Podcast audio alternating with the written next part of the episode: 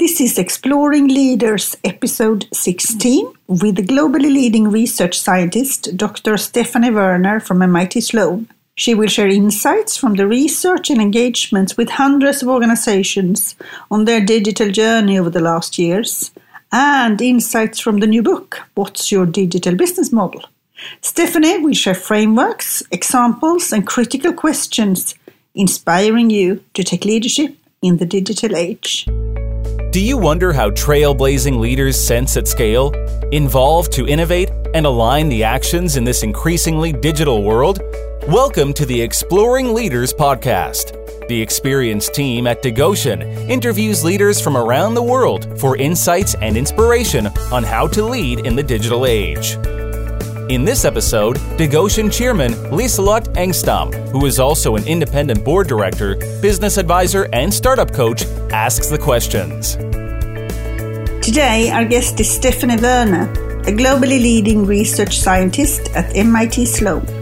She studies how companies manage organizational change caused by the digitization of the economy. Her research centers on enterprise digitization and the associated governance and strategy implications. Three studies she's involved in include the amount, allocation, and impact of enterprise wide digital investments, how digitization is influencing the next generation enterprise, and the impact of Internet of Things on companies' business models and the competitive landscape. She's also written a very insightful best selling book together with MIT professor Peter Riehl named What's Your Digital Business Model? It includes insightful frameworks, examples, and six critical questions to help you set a direction for the future.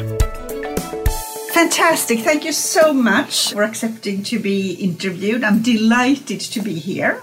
So, we're here at MIT, and you are a researcher here at MIT. So, can we just start with maybe you presenting yourself? Sure. My name is Stephanie Woerner, and I'm a research scientist at the MIT Center for Information Systems Research. We're a research center located in the Sloan School of Management, and we study how to help businesses succeed in the digital economy. And I think it's so exciting. I work with that with a lot of companies and also with advisory, and I follow you. And I was totally blown away with your very interesting book. Oh, thank you, you. Have, that you have just come out with. So I thought if I can ask a couple of questions around that. Wonderful, yes. I'm going to take some quotes that you have in your book. One of them is Digital transformation is not about technology, it's about change. And it is not a matter of if, but a question of when and how. Can you share a bit how you came to that conclusion? Well, when we started uh, looking at all of the companies that were undergoing a transformation, and when we started looking in depth at the companies who had talked to us about their most important IT enabled uh, IT project for business transformation, we saw that they were they were using technology but it wasn't about saying oh we're going to do social media. It was instead about how are we going to get to know the customer better? Or how are we going to become more networked? They were really about trying to accomplish these business objectives hmm. not really about becoming great at technology. Becoming great at technology was helping them get to that business objective. Right. and the matter of not if but when pretty much every company we've talked to is understanding that the digital era has really affected how customers want to interact with mm-hmm. your company and it means you can't not do something. Right. They're used to this seamless easy way of ordering online and then, you know, packages show up or even when you're in the B2B being able to track your shipments so that you can go and plan better inventory. So it may not be a real customer centric something that's really flashy, but you are going to have to digitally transform. Mm, mm. There's also uh, some really good things in your book, and you're referring to that leaders lack a common language or a framework to help them assess the degree of threat to their business, and more importantly, to offer direction about where they should go.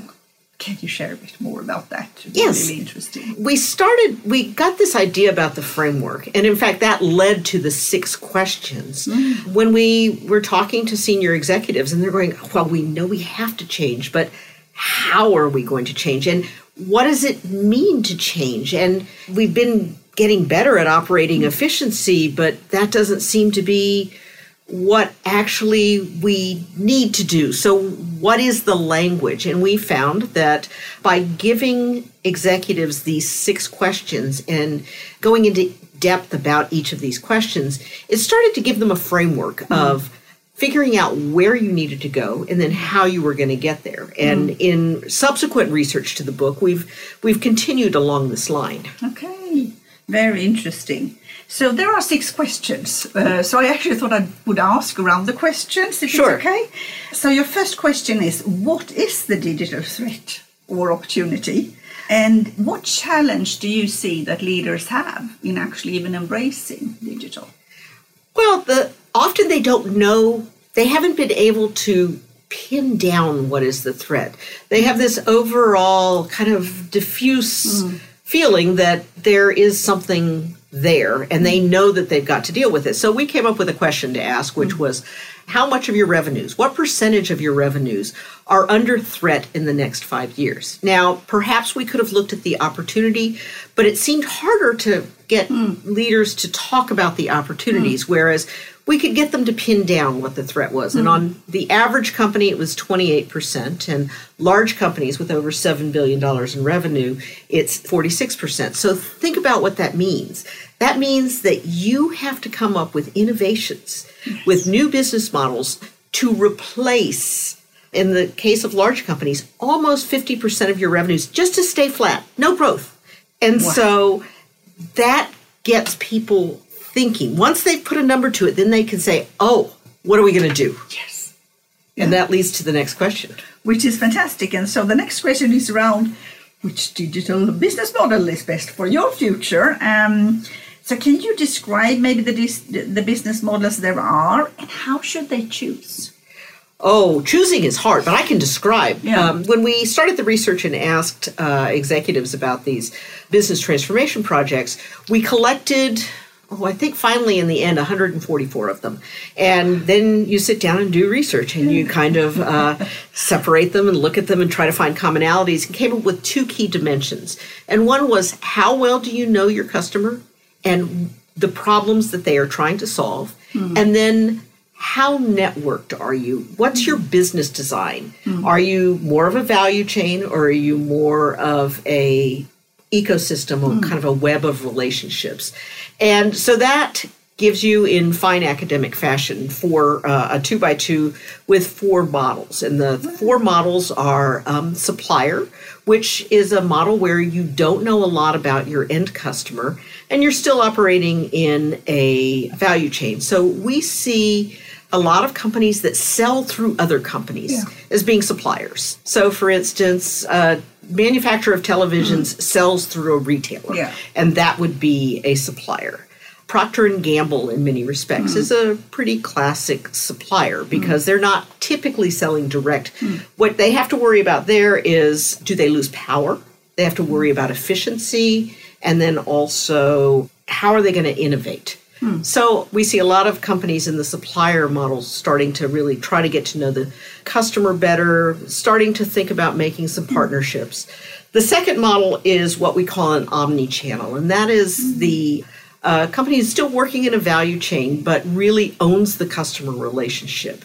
And they've done a lot of work trying to figure out what are the problems, not just what are they going to sell, but what are the problems that customers are trying to uh, solve. And they've had to work to integrate many of their silos so that they can start to create solutions that are going to go across silos mm. For those customers. And so we see many banks and retail uh, right. companies moving up into this. We see that uh, mobile becomes very important in this quadrant in this business model. Mobile is very important, and other kinds of technologies that are going to allow this seamless movement across channels. Oh, right. The third business model is one we call modular producer, and that is one where we thought that we were going to see lots of born digital companies there. And in fact, we do see a lot of born digital companies in this space.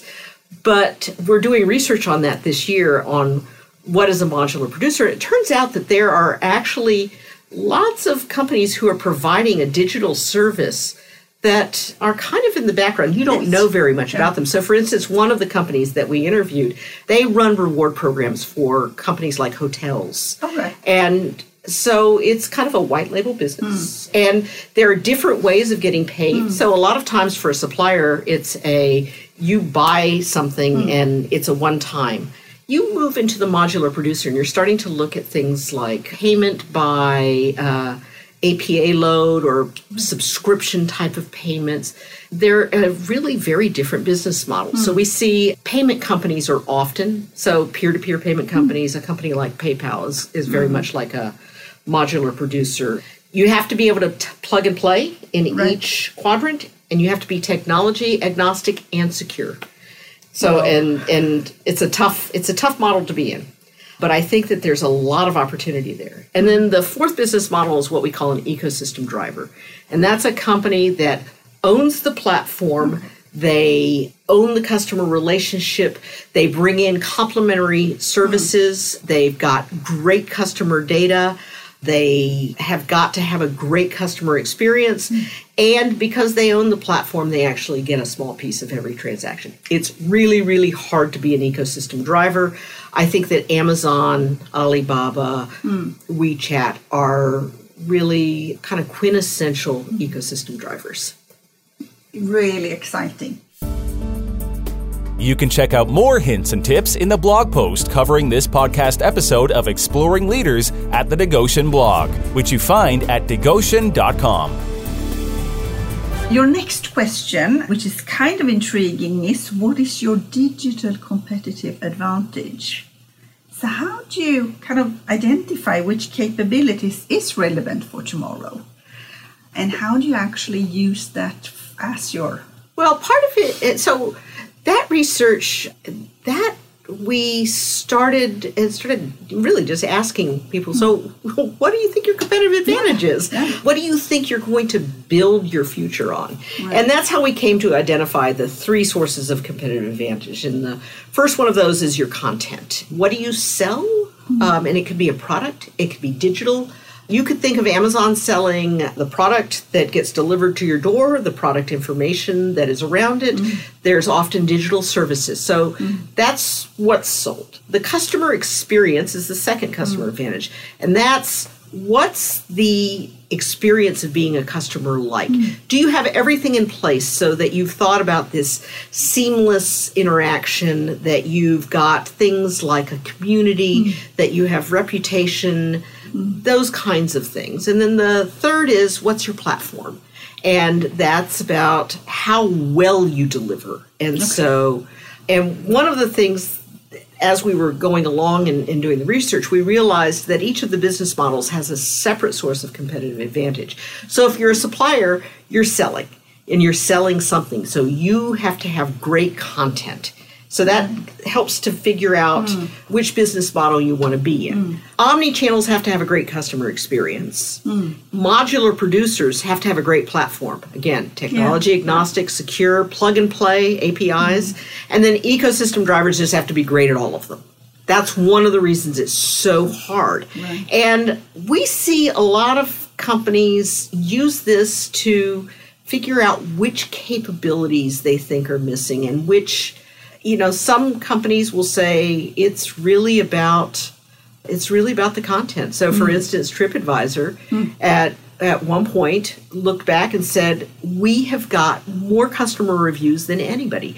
We should be able to leverage that. Now that doesn't mean that they're not going to spend any time on their customer experience or mm. their platform, but they see their advantages being around um, those reviews.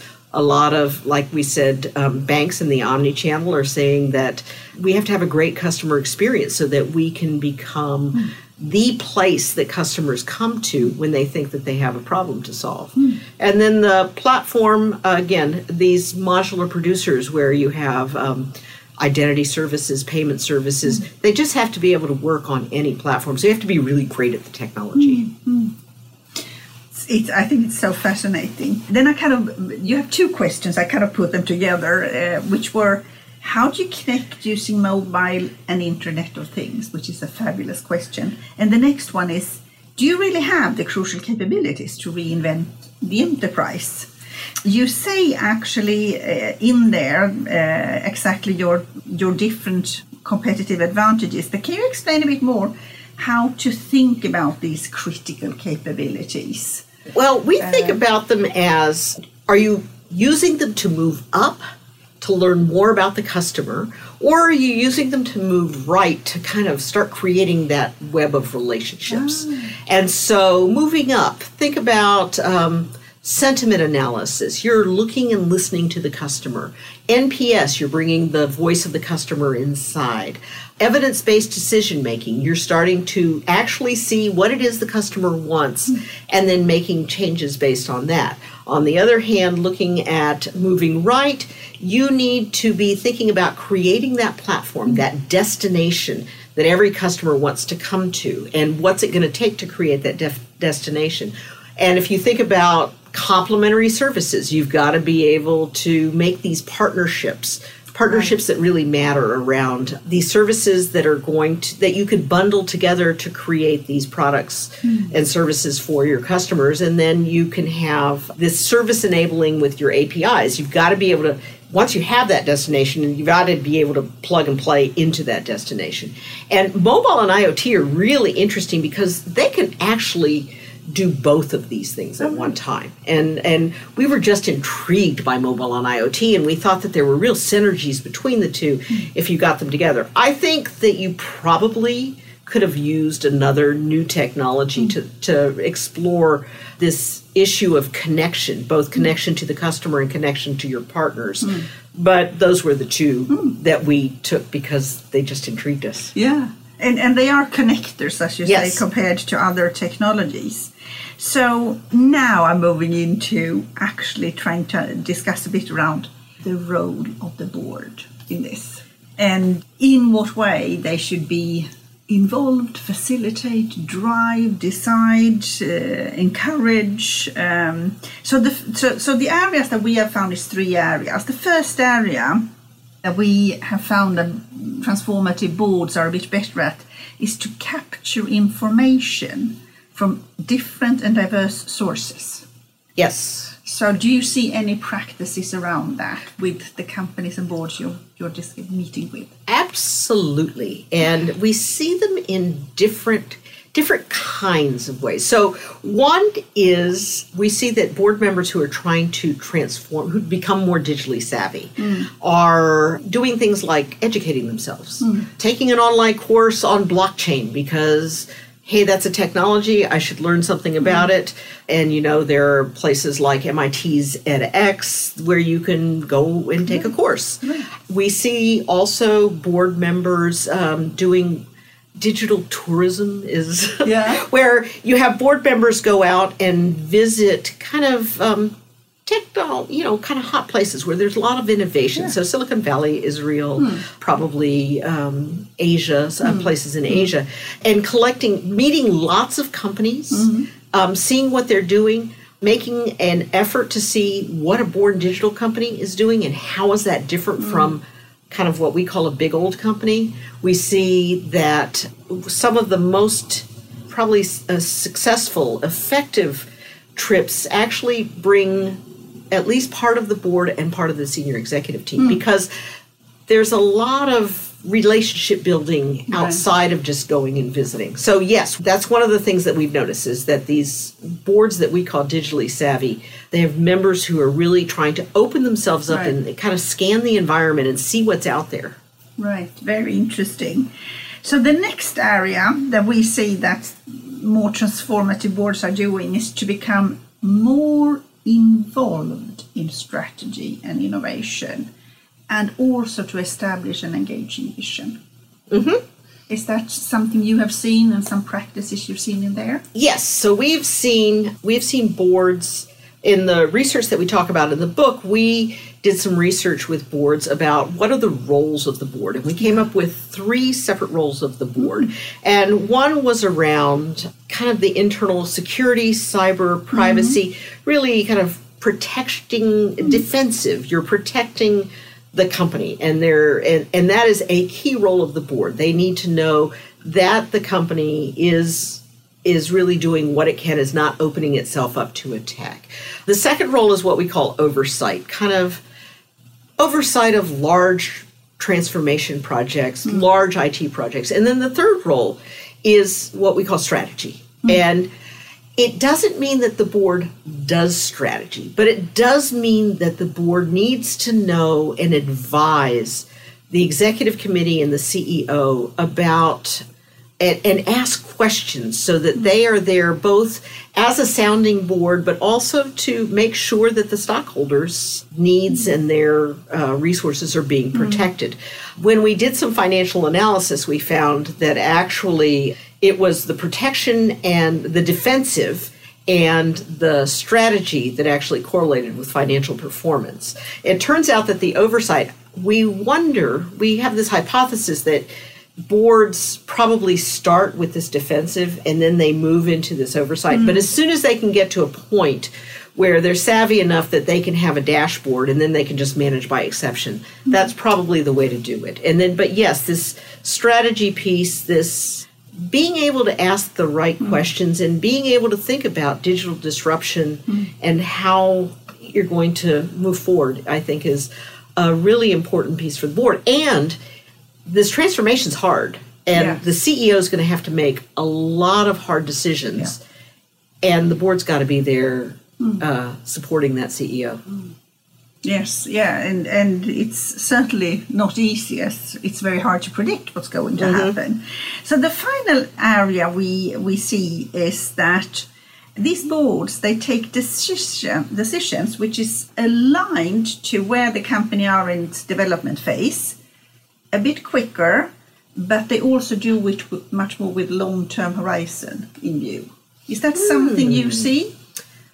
Actually, that's a great finding. Mm. I mean, I, it would be something we're still in the process mm. of hmm. doing some of this research on hmm. boards, and in fact, we're probably going to do a a project next year on executive committee and boards. Mm. We have uh, some indication that that is mm. true. I mean, these board members are really looking at very cutting edge yeah. technologies. And you are looking at that because you think that those are going to help you create a competitive advantage. They're going to help you create a compelling customer uh, right. uh, value proposition. Right. And so, yes, I think we, we had never put it that way, but I think mm. that that's a good way of, of thinking mm. about it. Mm. This long term um, long term view.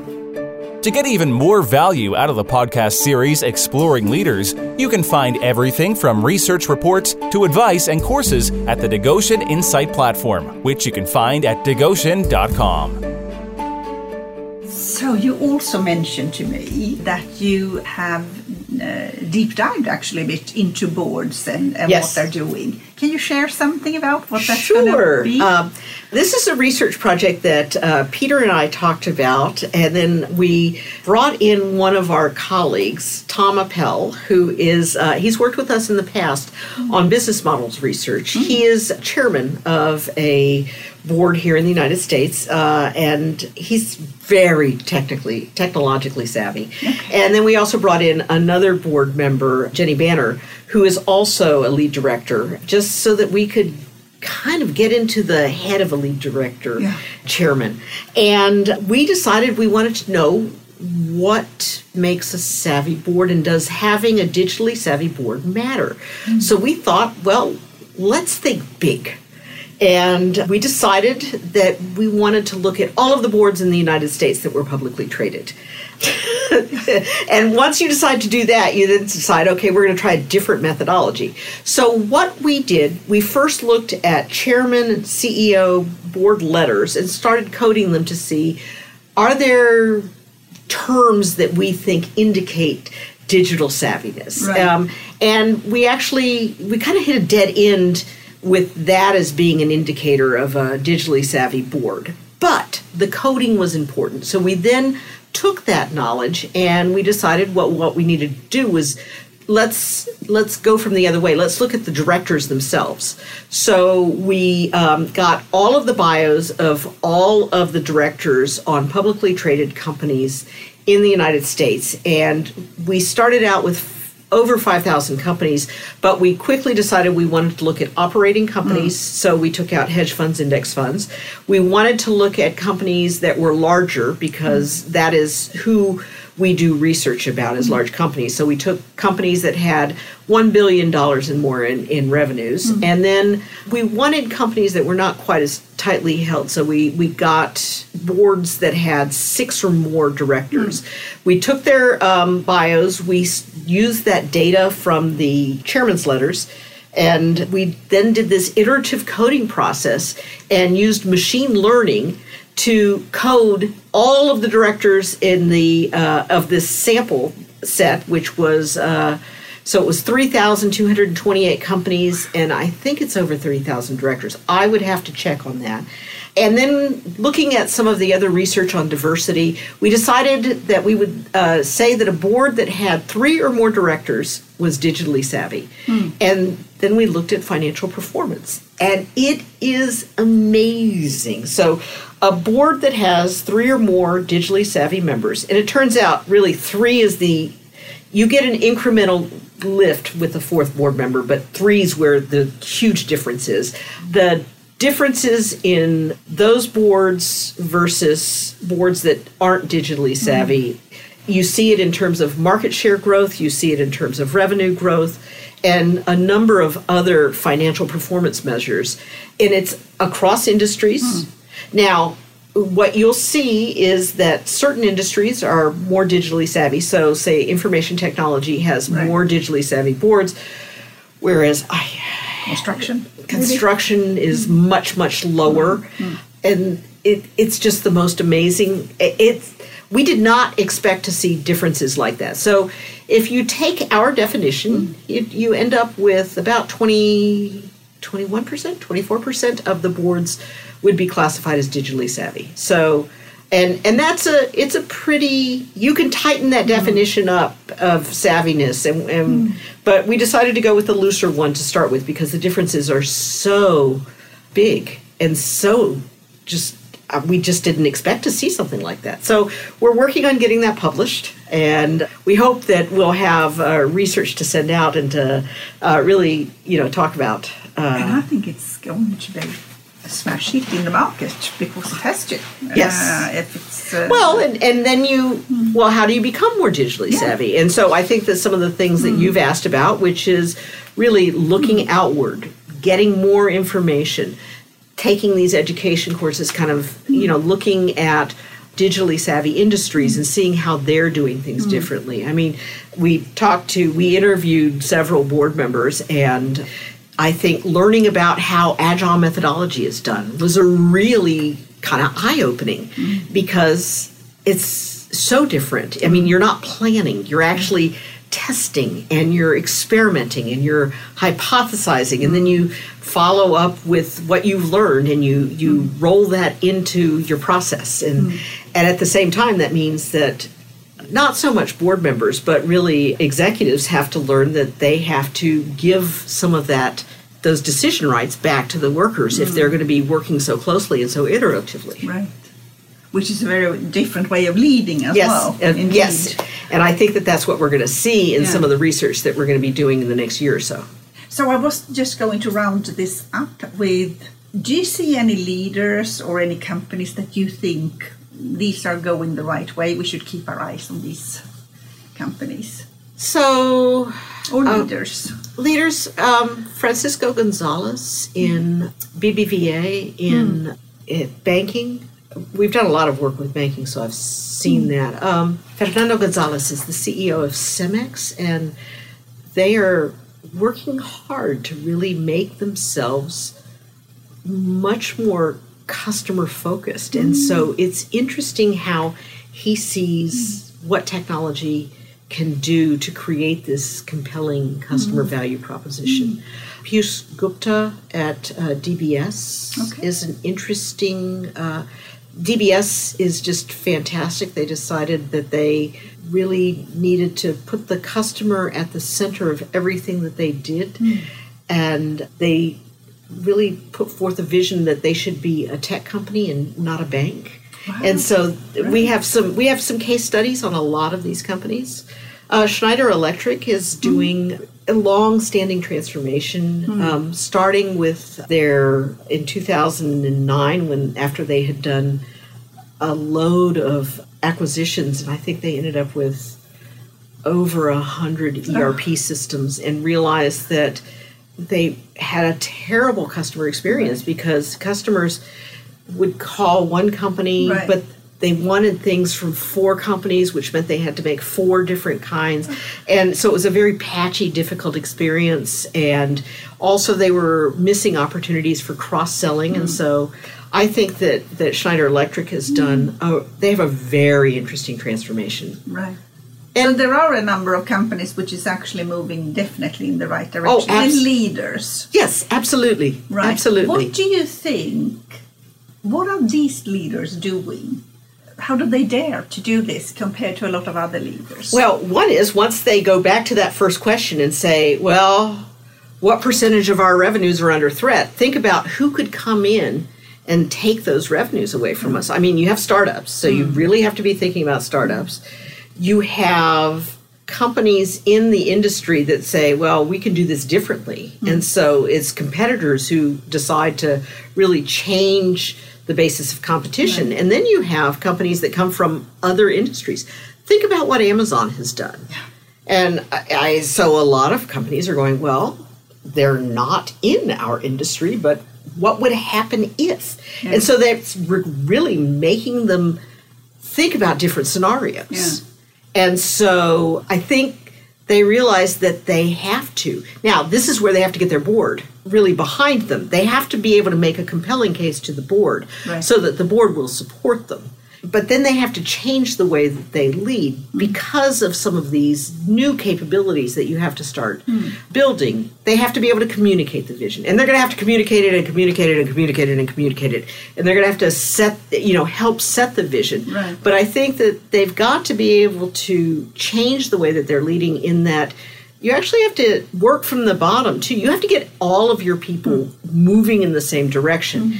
And I also think, as I said, like mm-hmm. with Agile and with this test and learn, you're going to have to devolve some of your control and some of your mm-hmm. authority. So you have to build an organization where you trust those people.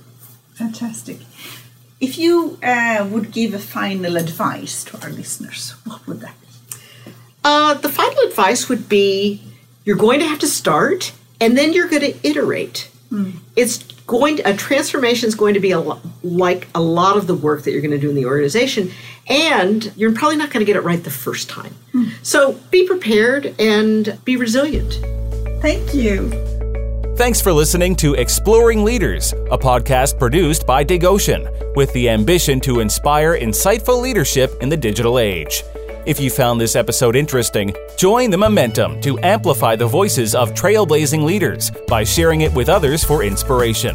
For any questions or recommendations on other inspiring leaders you'd like to listen to, contact us via our website, digoshen.com, or via social media as LinkedIn or Twitter.